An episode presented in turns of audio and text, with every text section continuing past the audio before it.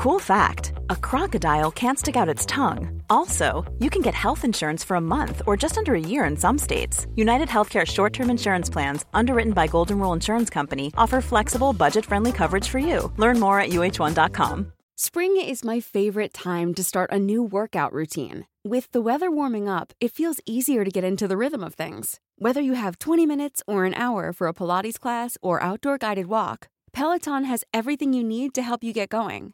Get a head start on summer with Peloton at onepeloton.com. When you're ready to pop the question, the last thing you want to do is second guess the ring. At Bluenile.com, you can design a one of a kind ring with the ease and convenience of shopping online. Choose your diamond and setting. When you find the one, you'll get it delivered right to your door. Go to Bluenile.com and use promo code LISTEN to get $50 off your purchase of $500 or more. That's code LISTEN at Bluenile.com for $50 off your purchase. Bluenile.com code LISTEN. Hey, I'm Ryan Reynolds. Recently, I asked Mint Mobile's legal team if big wireless companies are allowed to raise prices due to inflation. They said yes. And then when I asked if raising prices technically violates those onerous two year contracts, they said, What the f are you talking about, you insane Hollywood ass? So to recap, we're cutting the price of Mint Unlimited from $30 a month to just $15 a month. Give it a try at mintmobile.com slash switch. $45 up front for three months plus taxes and fees. Promo for new customers for limited time. Unlimited more than 40 gigabytes per month. Slows. Full terms at mintmobile.com.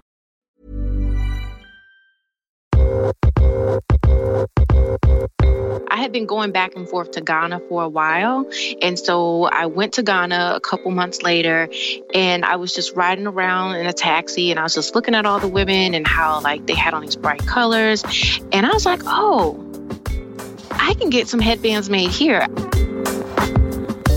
You're listening to Side Hustle Pro, the podcast that teaches you to build and grow your side hustle from passion project to profitable business. And I'm your host, Nicaila Matthews Okome. So let's get started. Before we jump into the episode, I want to shout out the Color Noir app. Color Noir is the first and only coloring book app devoted to all things melanin and black girl magic. It's created by Moyo and I, and we are so excited to see the impact it's already having. Thank you for sharing the designs that you've colored with us. Thank you for sharing the app. And if you haven't checked it out yet, head over to your iOS app store, search for Color Noir, that's Color N-O-I-R, and enjoy. And make sure you hit subscribe so you can get the new design drops each and every month. And don't worry, Android folks, we got you. It's coming so, so soon. Thank you for the support. Keep on coloring. Hey, hey guys, welcome, welcome back to the show. Today we are back with another of what I like to call side hustle spotlight episodes. These are an episode where I feature a woman who is still very much in the side hustle grind or who just recently left her job to go full time. And that's the case with today's guest. Today's spotlight is Tomara Watkins, the founder of Loza Tam, an e-commerce brand of satin lined head wraps that are handcrafted in Ghana by women entrepreneurs.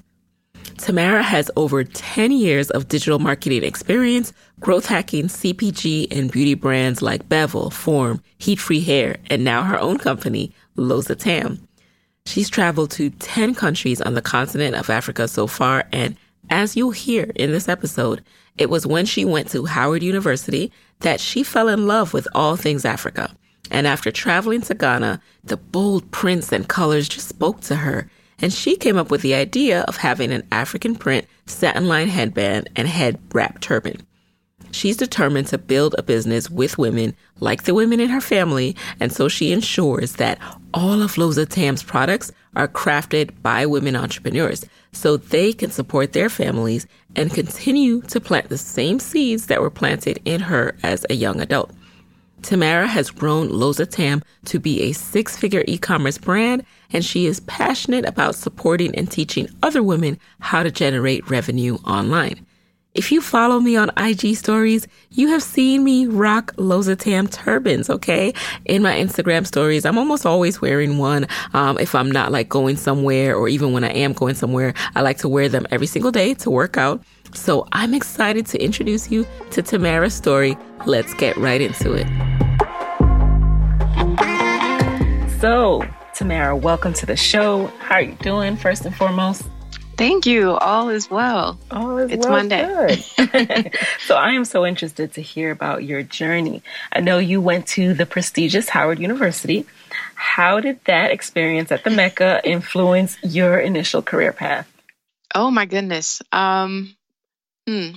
I loved attending Howard, by the way. I got to interact with so many different people throughout the African diaspora. Um, mm-hmm. At Howard, you'll see so many different types of people you'll meet them from all different types of background and i think it definitely influenced me because i got to interact with people from ghana from nigeria from south Af- africa ethiopia so um, it, it planted a few seeds that I, I don't think I realized at the time.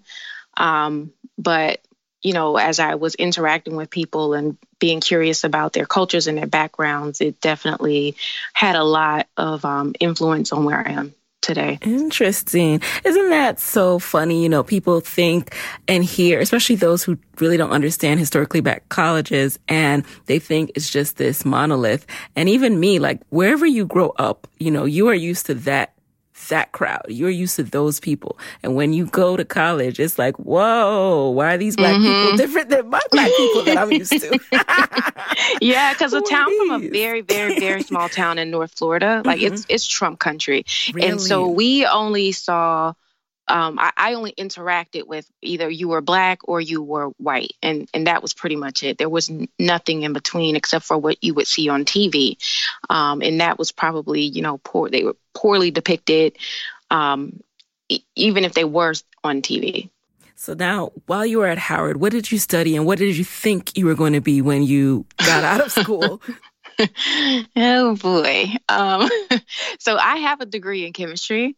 Um, however, um, I was supposed to be a pharmacist. At this point, I should have been like a pharmacist at your local retail pharmacy like CVS, but that was not the plan that the universe had for me. what did the universe do? What the, what does the universe have to do with this? what happened? Oh, okay. Well, um, I started working in the pharmacy, the one right on, um, if anyone's in DC, the one that's right on the corner of Georgia and Florida Avenue. It's actually across from that um, big Howard Metro Theater? PCS store. Okay. Yeah, it's over there. It's the one where that speaker was. They had that speaker Right, with right. it. Yeah. Yep. So I worked at the pharmacy there for like two years, and I also um, part time I worked at the pharmacy at Children's Hospital when I didn't have shifts at the CVS.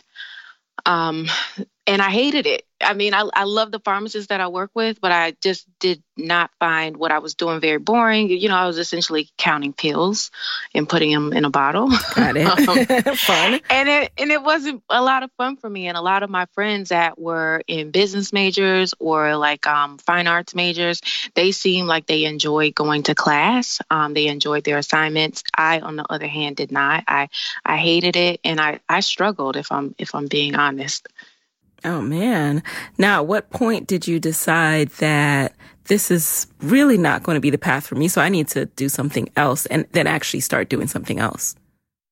So um, let's see, my I believe my junior year, I decided that it wasn't a path for me. But at that point, I was too far into student loan debt. I, you know, paid for college myself, and so I knew I couldn't really change my major. So I just slightly did. I did a slight pivot. So I did. I switched from pre-pharmacy because the plan was to do the two-year undergrad um, program and then take the PCAT exam and then go straight into pharmacy school.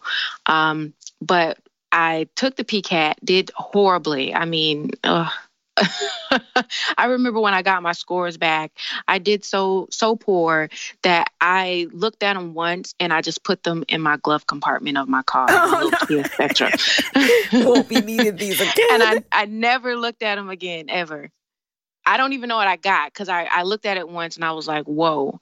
And I just put them in my glove compartment. So at that point, I knew that it wasn't something that I wanted to really continue to pursue just because it just wasn't my calling. And I think I decided to um, pursue pharmacy initially because of lack of exposure to other career paths. Like where I'm from, and I don't know if a lot of other um, African Americans can relate to this, but where I'm from, like you have four career paths in life. You're either going to be a medical professional, which is typically, you know, like a, a, doc, a doctor of some sort. Right, right. Um, in academia, uh, an attorney, or you're going to go in the military. And so those were the four options that I was presented with, but I didn't know anything about being a chief marketing officer or entering into dig- digital marketer or marketing or being a computer programmer or anything mm-hmm. like that. Um, so, but I did have an interest in beauty. And even when I was in college, like um, I would go through and clip the uh, Vogue magazine out and put together little lookbooks and paste them on the outside of my dorm door. And my friends thought it was funny and cute because I would do it every week. So it would be like Tomara's look of the week. And so I would cut out, you know, different looks and I'd be like, oh, this should be your fashion inspiration. so, but I, would ha- I had an interest in beauty. So I decided that I wanted to work at MAC. And um, I went and applied. I had really kind friends that let me practice makeup on them. And so um, I started working at MAC out at uh, the Pentagon City Mall. And that kind of took me on this weird path. And I started like doing uh, makeup for magazines. And I eventually met uh, this guy who was a publisher of a magazine. And he offered me a, like an internship and um, I just finished school, so I wasn't really sure what I wanted to do, but I had a lot of strong opinions about the website. And he, you know, he was an old school print magazine guy, so he didn't really know what to do with the website. It was just kind of like the stepchild of the magazine. and he let me do whatever the heck I wanted to do. And so I was like, I just learned a lot. Um, and that's what built my foundation in digital marketing.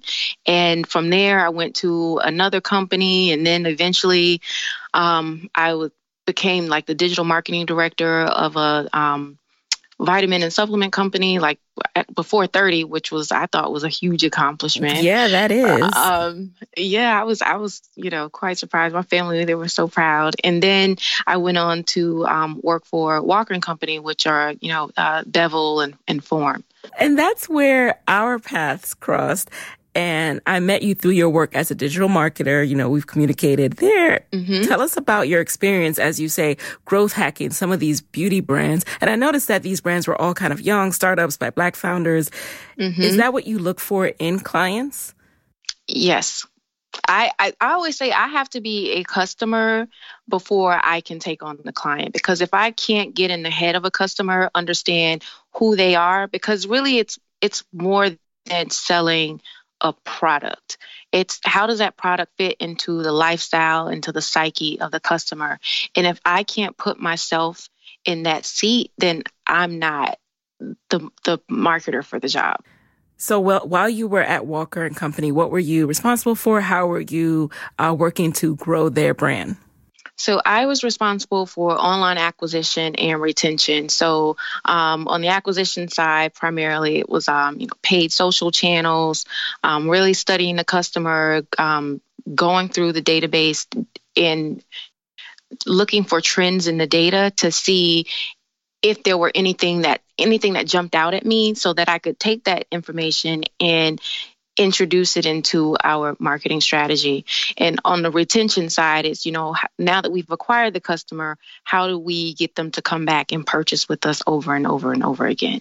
So you had this inside view into how these brands from hair extensions to hair products itself. You know, I know you worked with Heat Free Hair a bit. You worked with Walker and Company. What were some of the biggest lessons that you learned that you now carry over into your own business? Um, it's more than the product. it's it's never really about the product. You know, in a way, yes. You know, what what solution is the problem the product solving, but it is who is this customer? What do they care about? What philosophical um, needs do they have that connect them to the brand and connect them to the product? And then, you know, often as a consumer, especially as a black woman consumer, right? You have tried so many products. We will do what it takes to find what works for our hair, but we also have to trust that it's for our hair. We have to mm-hmm. really believe that this is not just, you know, some brand not owned by us jumping in on the wave and that this is really about us. Right. Um, did you ever struggle with that as you were marketing to really help your customer to trust the company? Um, hmm.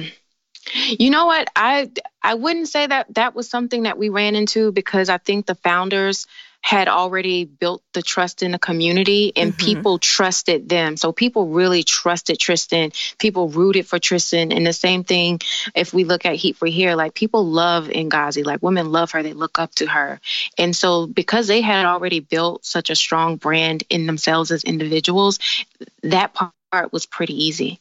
All right. So then what made you decide to start side hustling, especially when you're working for beloved brands that you're a customer of, that you believe in, that you trust? What made you decide to start doing your own thing on the side?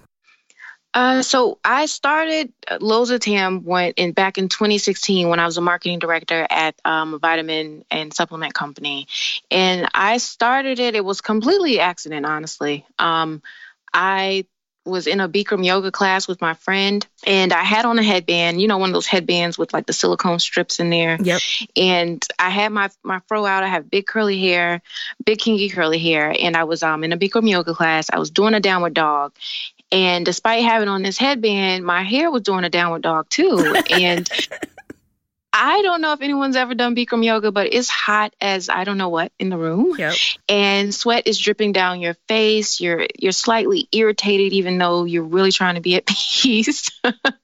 and the last thing you want is your hair in your face. And so I just kept thinking like, man, I got to get a new headband. And so I was like as soon as the class is over, I'm going to Target and I'm going to get a new headband. And I, I, thought of all the things that I wanted this head, all the features that I wanted this headband to have. And so I'm strolling down the aisles of Target, and you know, I go down the quote ethnic hair care aisle, yes. thinking that you know this product had already you know is in existence, and I didn't see it. I wanted something that was like satin lined. You know, is it too much to ask that it doesn't rip my hair out?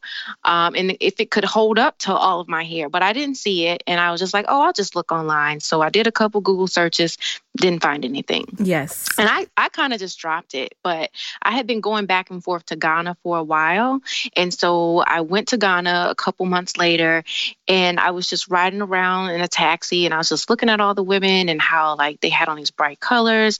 And I was like, oh, I can get some headbands made here. I, the the plan was for me to make the headbands for myself. You okay. know, I, and were were you in Ghana for fun at this point? Just visiting? Yeah. Okay. I was just visiting. It was just, you know, I made a couple friends there and I just like to go there and hang out. It was like my vacation spot. And so I I bought like I wanted to have two different prints. And so I bought like, you know, the, the um, amount of fabric that it comes in, which is like six yards of fabric. I didn't need you know, six yards worth of headbands. So, you know, I, I just produced them and I just told the women that I was working with to, um, you know, make as many as they could just so the fabric wouldn't be wasted. Okay. And I came back home to the US. I had my headband and it was like I said it was just for me and I kept looking at them like the excess I put them in a corner I kept looking at them and something inside of me just kept saying Samara, you should really put those on Etsy. You know, like don't don't waste them. Mm-hmm. So after like three months of those headbands looking at me in a corner, I get my little. Um, I had an Android phone at the time. I bought like a piece of white paper and I photographed it on my phone and I put it up on Etsy. And then three days later, or about three days later, I don't want to make this sound like some overnight, you know, success story, but roughly three days later, um, I got a sale actually I think I got like two or three sales like three three or four days later. Okay. And I was like, holy crap, like who who wanted to buy this? I actually thought it was my friends, but when I looked up the email address, I was like, I don't know these people. and I was excited. And so I, I started getting, you know, sales on Etsy. And I started thinking to myself, like, okay, if I can get s- sales without me putting any marketing effort behind it, you know, how many sales can I get if I actually did put some marketing effort behind it, considering that my background is in e commerce marketing? Mm-hmm. So I built the website and, you know, th- three years later, we're, we're still here. Was it called Loza Tam at that point? Yes. And so this was just a headband at this point. This wasn't the turbans. No, it was just the, our flagship product was just the headbands. The turbans came later because I was um trying to tie a head wrap and I just was having a difficult time. and so I was just thinking to myself, and on top of that, I had to, it was just too many steps. You know, I had to put on my satin scarf because I'm very particular about what I put on my uh-huh. hair. So I had to find my satin scarf first, right? And then you have to find your head wrap. And then you have to figure out how to tuck it and tie it and pull it and do all kind of, you know, complex math problems to to get it to look how you want it to look. so I was just like, there has to be an easier way, and that's how I came up with the the satin line head wrap that's already pre dyed. Ah, now who was making these headbands and these tamps? I'm a little bit confused. Like, how are you producing and manufacturing? And then, you know, you weren't in Ghana all the time. So how did you keep on being able to service the customers and, and provide enough inventory? Uh, well, due to the magic of the internet, um, I was able to communicate with my team over there because once I decided that this was something that had some legs, yes, I uh, got a group of women um, through uh, my network over there, mm-hmm. and you know we came up with the design, um, and then I would constantly order. So initially, you know, it was like, oh, somebody's coming from Ghana.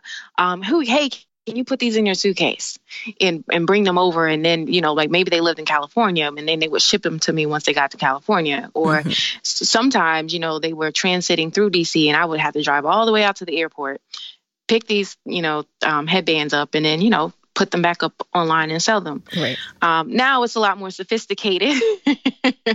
There's custom brokers and such people like that to pay now. And um, but yeah, it was just just the internet, um, just using WhatsApp and and uh, PowerPoint uh, presentations and things like that to pr- um, communicate to break with my it team. down. Okay, okay. Yeah. And wait, what are custom brokers? Because that sounded like what above my head. oh.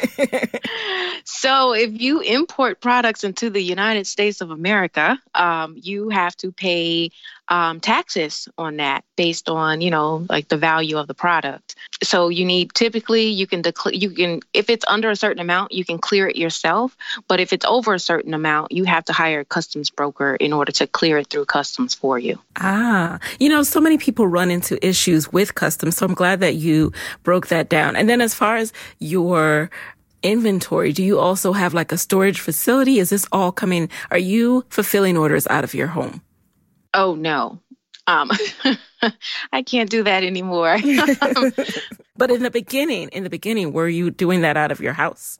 Oh, yes. You know what? I used to do it out of my trunk because I remember once, um, this was like the first year um, I was in business. It was in July, and I was getting ready to go on a girls' trip to Miami um, with my with my girlfriends. And all of a sudden, I'm in a meeting, and this is when I was at the vitamin and supplement company. I'm in a meeting, and I keep hearing my phone. It just keeps buzzing and buzzing and buzzing. And I'm like, I'm thinking I'm on a group chat, and it's my girlfriends. Like it's just a bunch of chatter about the trip.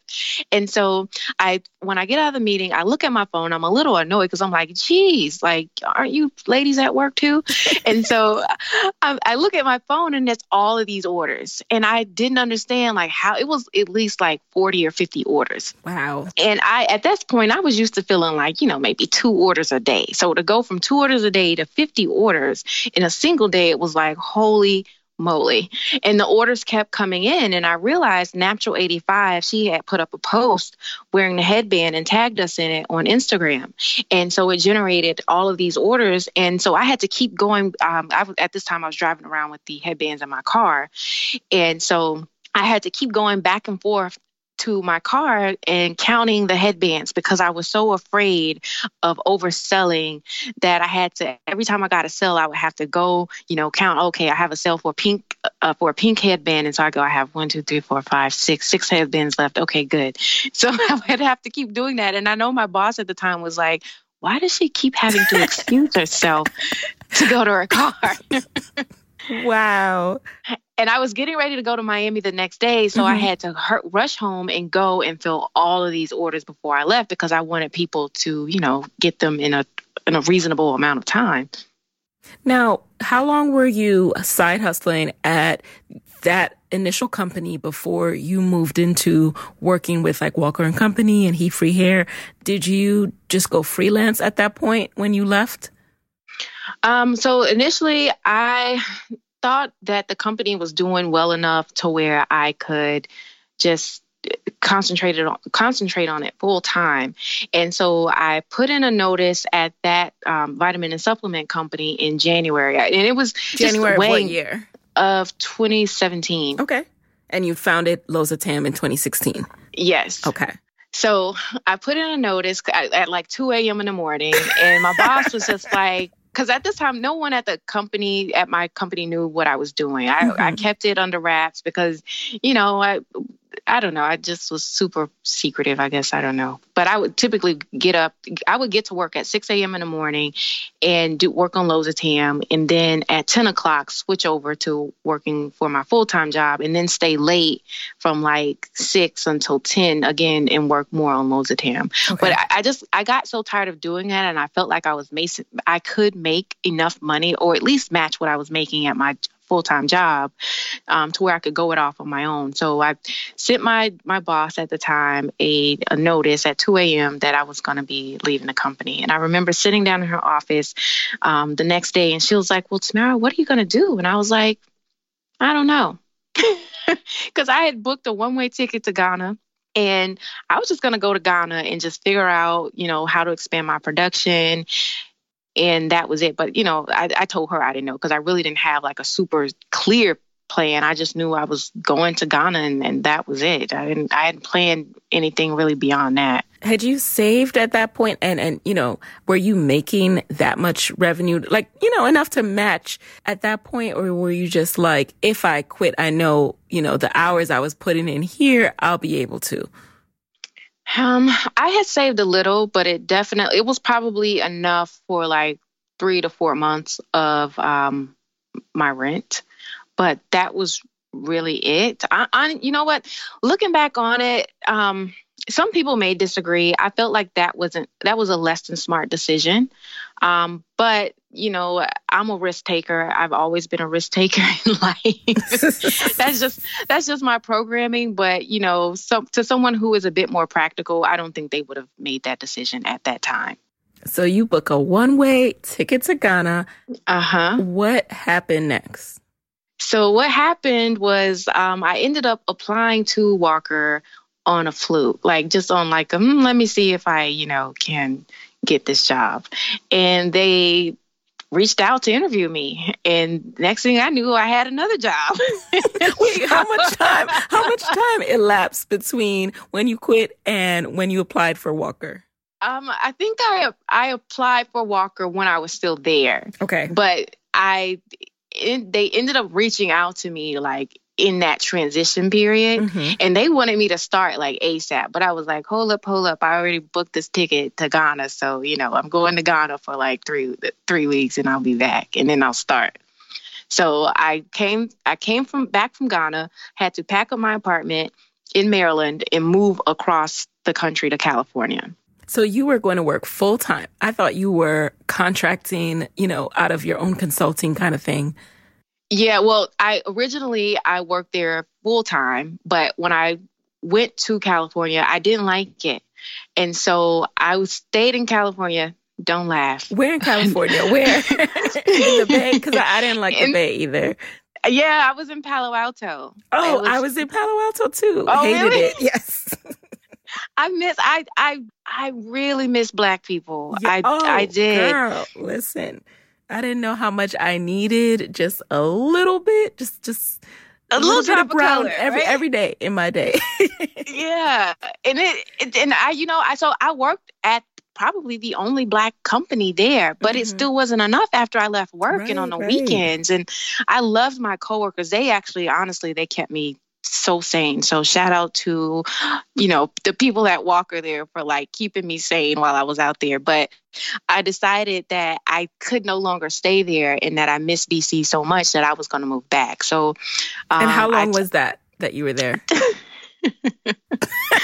I'm already laughing at it was two months. Listen, that's all it takes, guys no shade to Palo Alto. It's not for everybody, all right? And yeah. that's about all it takes. Yeah. And so from there, you know, I was expecting, I went and I talked to Tristan. I was like, listen, I love this company. I love what you guys are doing. I love what we're working on, but I can't stay here. And I was fully expecting him to be like, okay, well, thanks for your service. Uh-huh.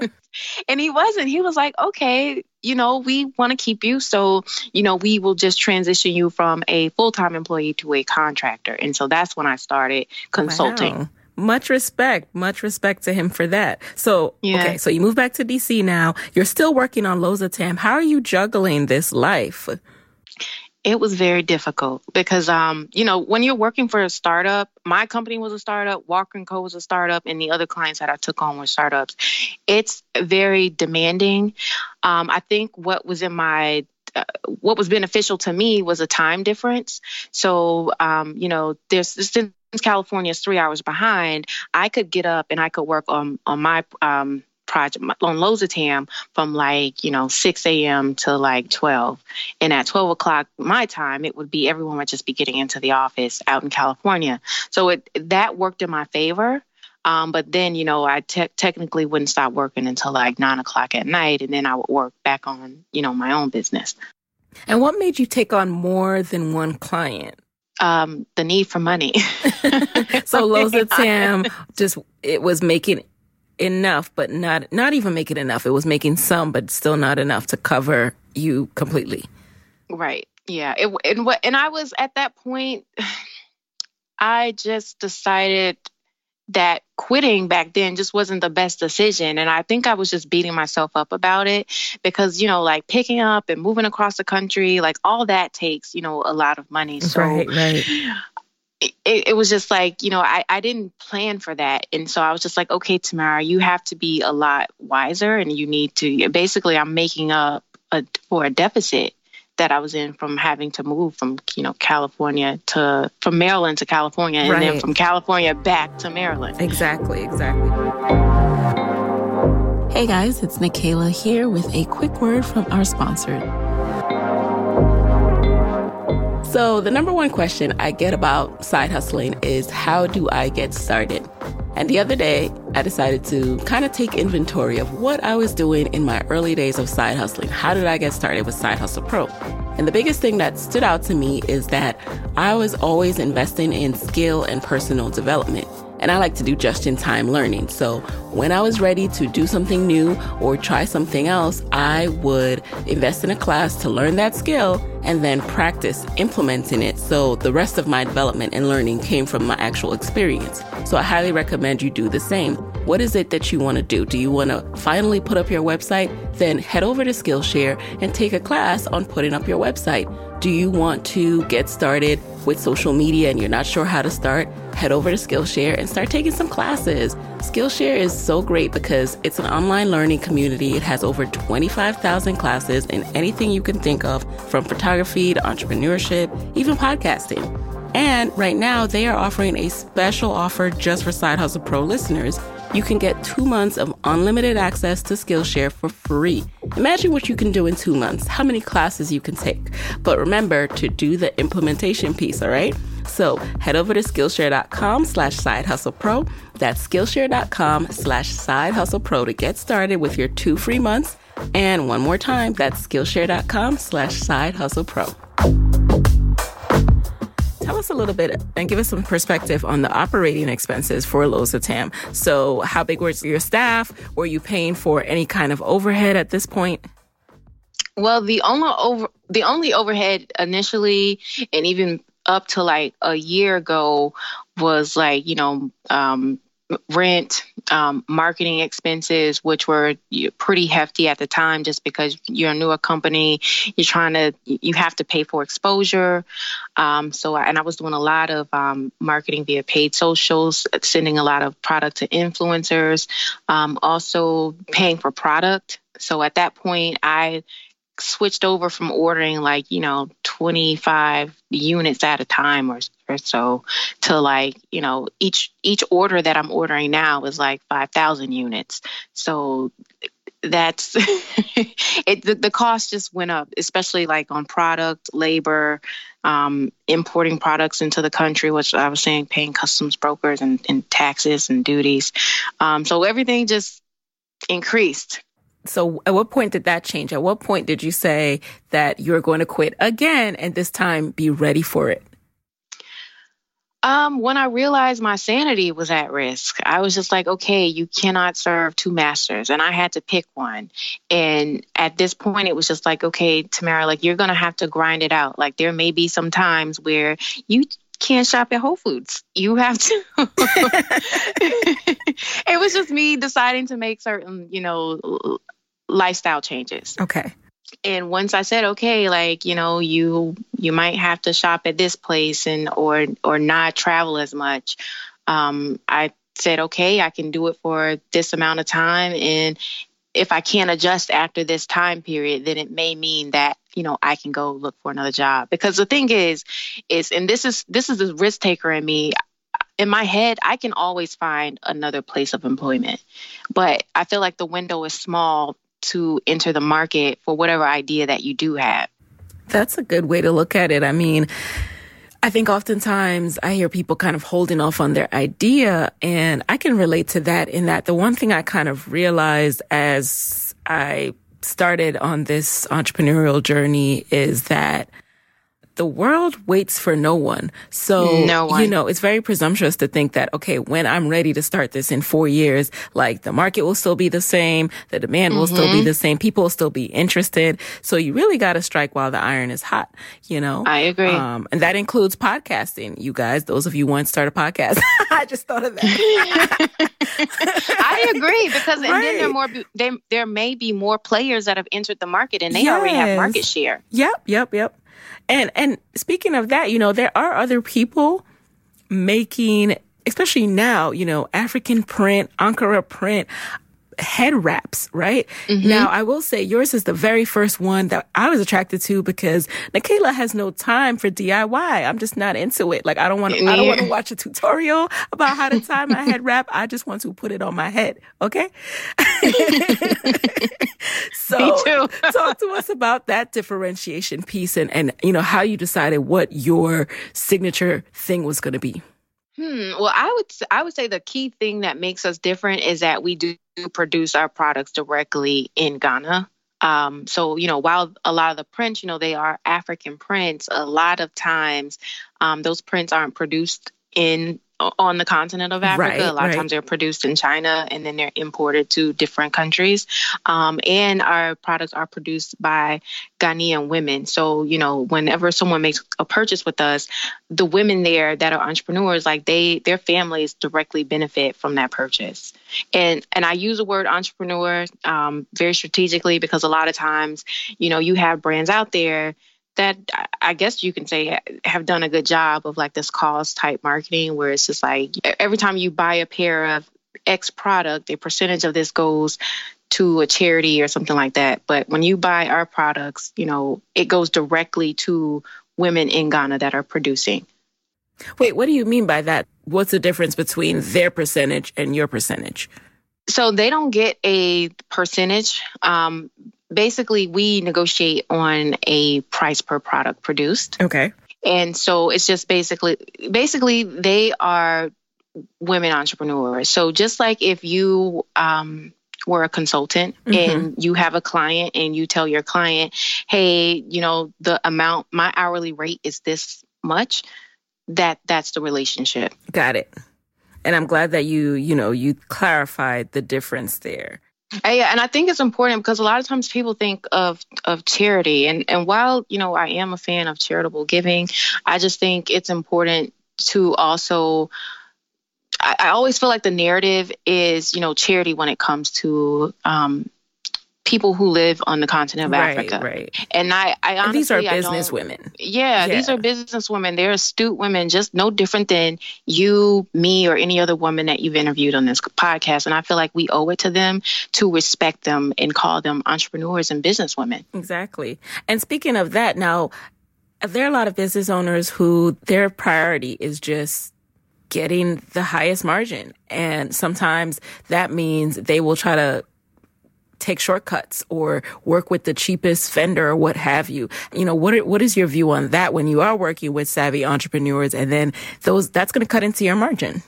Oh man, one thing I've learned is there are no shortcuts. Honestly, you will pay for the shortcuts. Yes. Um, I have paid for the shortcuts and I've learned my lesson so, um, you know, go ahead and try it. Hopefully, you know, shortcuts work for you, but they just have not. what, what were some of the me. things you tried? Was it like, you know, working with trying to get fabric somewhere else?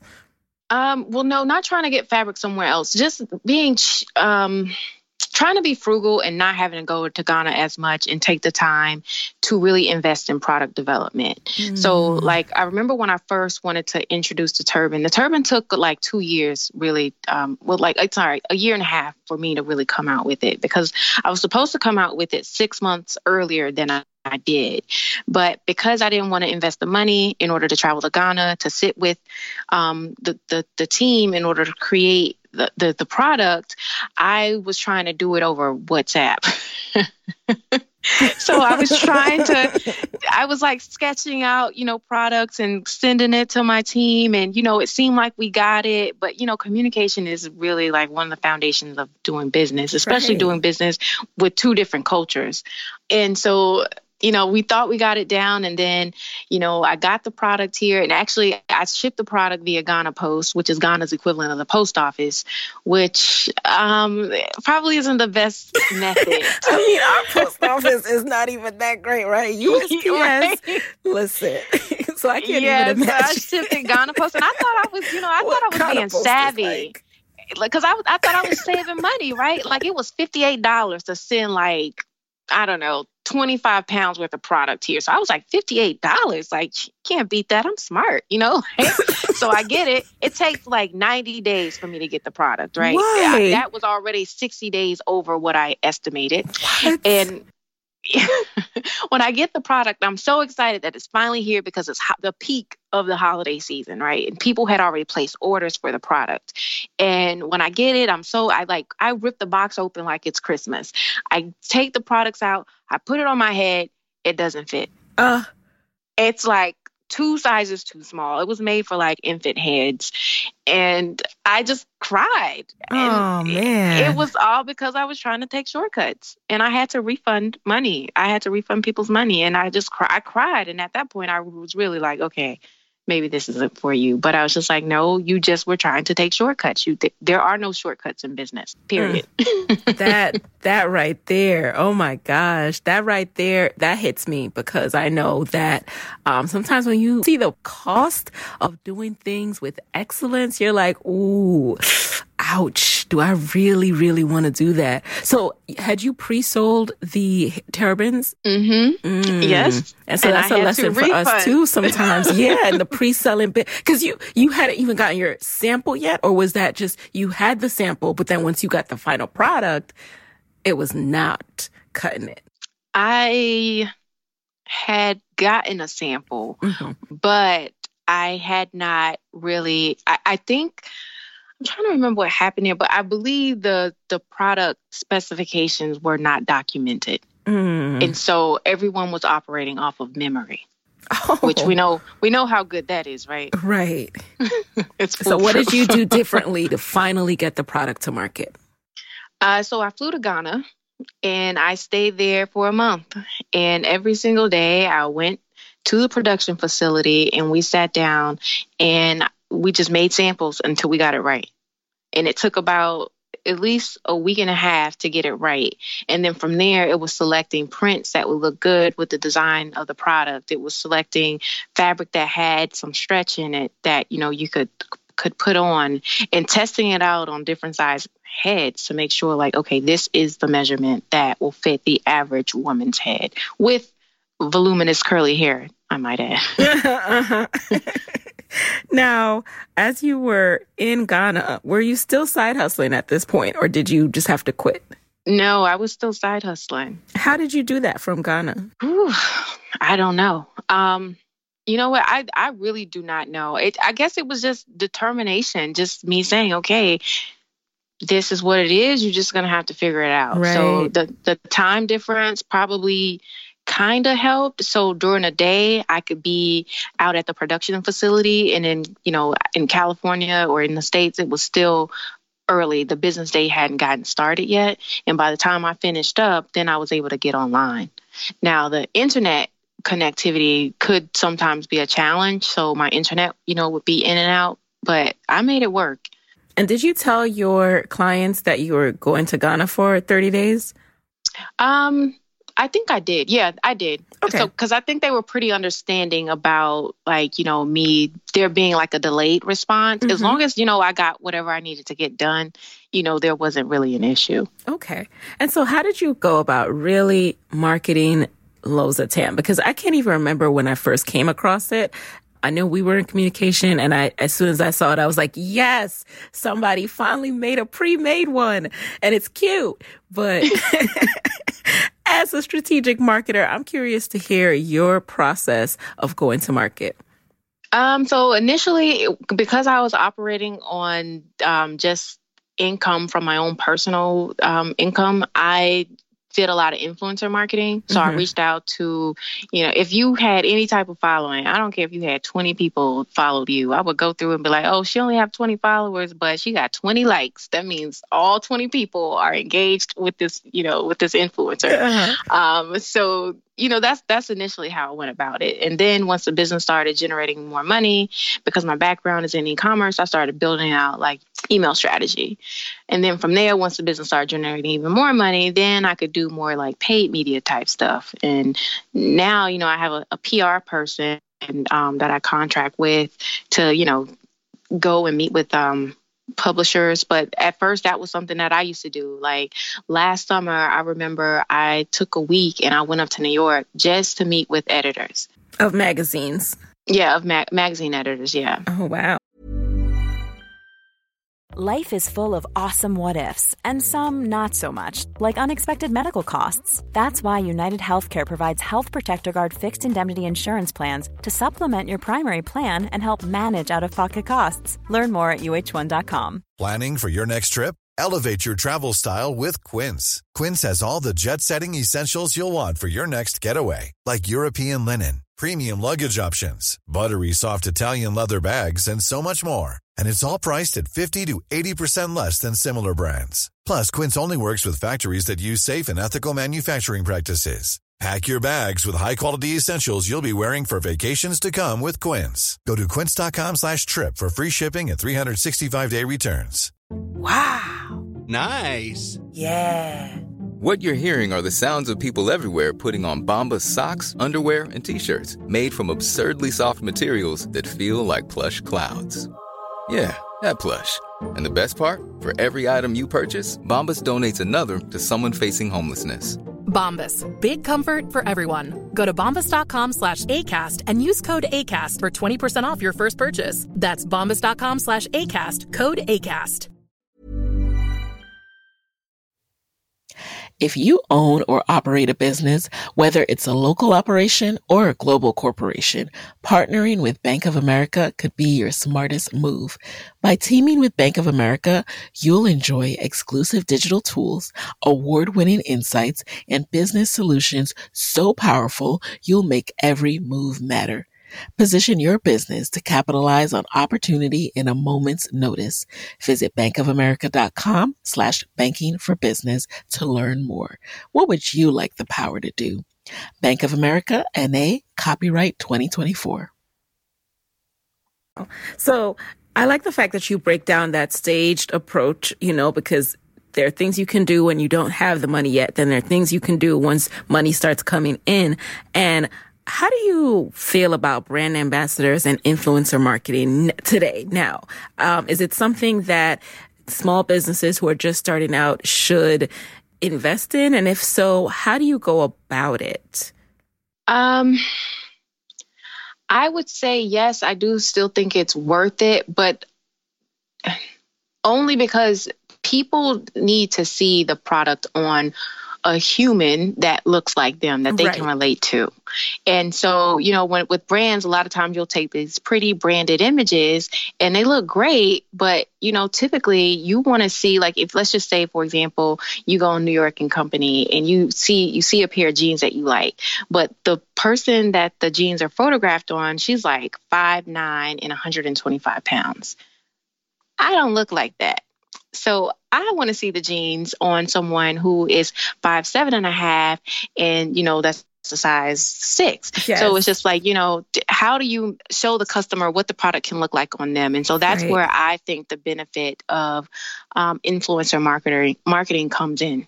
And how do you um, go about it? Especially when you said you, you did that when you had less money. So how do you respect people and, you know, don't have them bristle at like, oh, you're just sending me product or, you know, what's your approach? Sometimes I'll just send them product. It, it depends, you know, if, if they, I, I'll always ask if they just want to uh, want the product because some, sometimes people they're, they're not interested in really receiving money. They they just want the product because that's you know they're not interested in becoming like a full time influencer. They probably have a job that they're happy with, and it's just like I like this product. Sure, I'll wear I'll wear it. Other times, you know, people are trying to build um, a brand around themselves as being an influencer, and that's where there may be some compensation Im- involved. Okay. But it's it's it's on a case by case basis. Got it. And typically I look for the influencer to guide me on, you know, what type of relationship they want it to be. Okay. All right. That is helpful. So now, what would you say has been the hardest challenge and how have you pushed past that or how are you working through it? Ooh, lots of challenges. I don't know if I can say I have one that is the hardest. Um, so can I give you a couple? Oh yes, feel free. do, do, we have time for we that? We have time. Um, so one I would say is communication. Um, I am I I always I haven't always been the best communicator and it's something that I'm working on and I realize like there's no such thing as over communicating because you you can assume that someone understands what you mean. So for an example, in Ghana the color navy is called blue black. And I would always refer to the color as navy. Okay. And so when I would, and my team would know what that meant. So I had to break that down. And it seems like, you know, a little insulting to say that you had to break it down, but it's just always making sure you're on the same exact, not only on the same page, but you guys are reading on the same paragraph and on the same line number. Mm-hmm. Um, because otherwise, you're just leaving room for errors that really just could have been avoided had you just communicated a little bit more about it. Um, also, the other challenge would probably have to be like having to make certain lifestyle changes. Um, the reality of entrepreneurship is that it takes a lot of money. And, you know, without capital, a great idea is just a great idea. And so if you're not willing to make the investment in your business, um, then you probably shouldn't go into it because there are going to have to be certain lifestyle changes that you will have to make if you want to see the business grow if you don't have external investment. So for me, that meant, like I was saying earlier, like, no, you can't go shop at Whole Foods and spend $200 a week on groceries. Or, you know, maybe you won't be able to travel as much with your friends. Um, so, you know, you should take those things into consideration prior to going into business. Um, and just understanding what your appetite for risk is. I I would say I have a high appetite for risk, but um, I just had to make certain lifestyle changes. And then the other hard thing is entrepreneurship can be very lonely.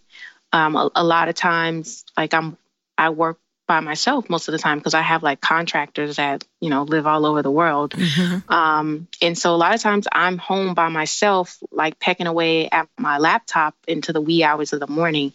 And you know my friends have very structured lives. You know it's you know go to work at nine o'clock, off at six o'clock, and, and uh, you know there's not a lot of people that can relate to that and you you you have highs and lows. You know, one day you get a great press mention in Allure magazine, and then for the next 30 days it's crickets. Mm-hmm. And so you're just like, oh, I'm a failure. What am I doing? You know, I'm going into bankruptcy. You know, you start thinking all these crazy thoughts that really that don't have any any logic to them. But it's just, you know, entrepreneurship is a lonely journey. And if you're the type of person that needs people around constantly, I don't know if it is uh, for you unless you're willing to take the plunge and hire full time employees. Mm.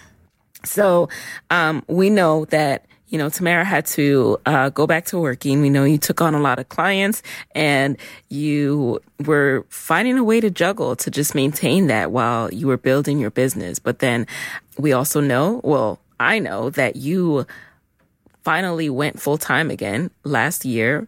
So tell us about what went into that decision. Why did you decide to leave?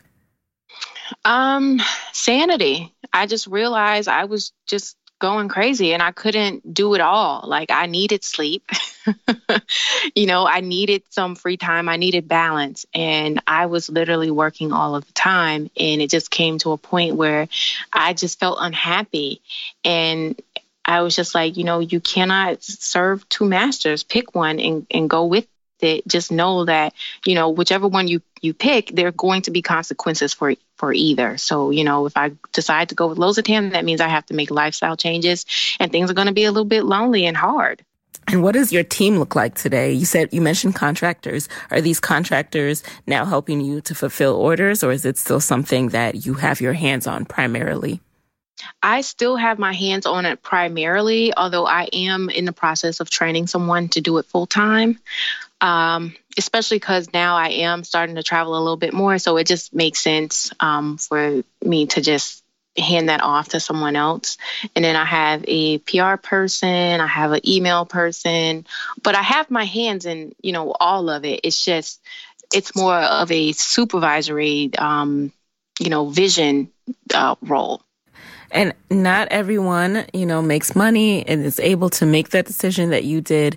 Not everyone's profitable. Talk to us about your experience. You know, where are you now? Are you profitable? And how are you ensuring that your business continues to grow? So the business has actually been pr- profitable since the beginning. So, yes, the business is profitable, and I'm ensuring that the business continues to grow by getting help.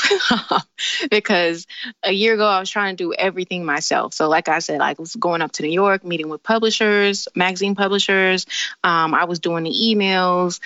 Um, I was I, I was doing the product development, and I actually still am. But it's just starting to um, assign people to work on those things that are, you know, of course, qualified to do so, so that I can focus on increasing profitability and more more long-term visions in terms of product development. Alrighty, so we are now going to jump into the lightning round where you just answer the very first thing that comes to mind. Are you ready? All right, hit me. All right. Number one, what was a resource that helped you while you were side hustling that you can share with the Side Hustle Pro audience? Guys, this is better than any university you will ever go to YouTube. like, I got, this, I got this new ish for you. All right. Um, what's been the best business book that you've consumed this year or in life?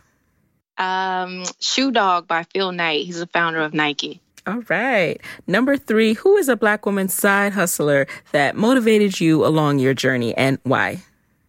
Um, I she's not doing this as a side hustle, but probably Ngozi of Heat Free Hair. Like I really just respect, you know, everything that she has built with her company. All right. Number four, what is a personal habit that has helped you significantly in your business? Exercise. um, I think it keeps me sane. All right. And finally, what is your parting advice for fellow side hustlers who want to be in your shoes, want to go full time, but may be stuck, may be discouraged, may not think it's possible? Um, really have a conversation with yourself to decide if entrepreneurship is really for you. Like if you have a high appetite for risk, um, go for it. But if you don't, you may want to enter um, and tread with tread with caution. So, where can people connect with you and Loza Tam after this episode? Uh, so you guys can visit our website, lozatam.com. That's L-O-Z-A-T-A-M.com. And on Instagram, it's loza underscore tam. There you have it, guys. Head over to sidehustlepro.co slash Loza Tam for all of the show notes from this episode, including the links and the website link for Loza Tam mentioned in this episode. And if you guys would like to shop Loza Tam, click on lozatam.com. That's L-O-Z-A-T-A-M dot com slash side hustle pro to get 10% off of your purchase. Thank you so much, Tomara, for providing that. You are so And welcome. thanks so much for joining us. Talk to you next week, guys. Hey, hey, thanks for listening. Now stay connected in between episodes by texting Side Hustle Pro to 44222. You'll get my weekly Six Bullet Saturday newsletters where I share what I'm up to, what I'm reading, my business tip of the week, and resources to help you grow your side hustle. And I'm working behind the scenes on some live events, which my email list will get access to first. So make sure you're in the loop.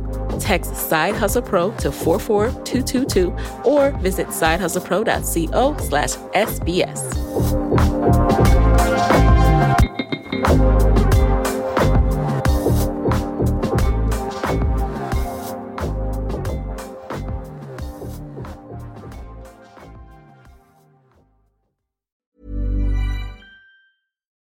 Deserves the best, and there's no better place to shop for Mother's Day than Whole Foods Market. They're your destination for unbeatable savings, from premium gifts to show-stopping flowers and irresistible desserts. Start by saving 33% with Prime on all body care and candles. Then get a 15-stem bunch of tulips for just $9.99 each with Prime. Round out Mom's menu with festive rosé, irresistible berry chantilly cake, and more special treats. Come celebrate Mother's Day at Whole Foods Market.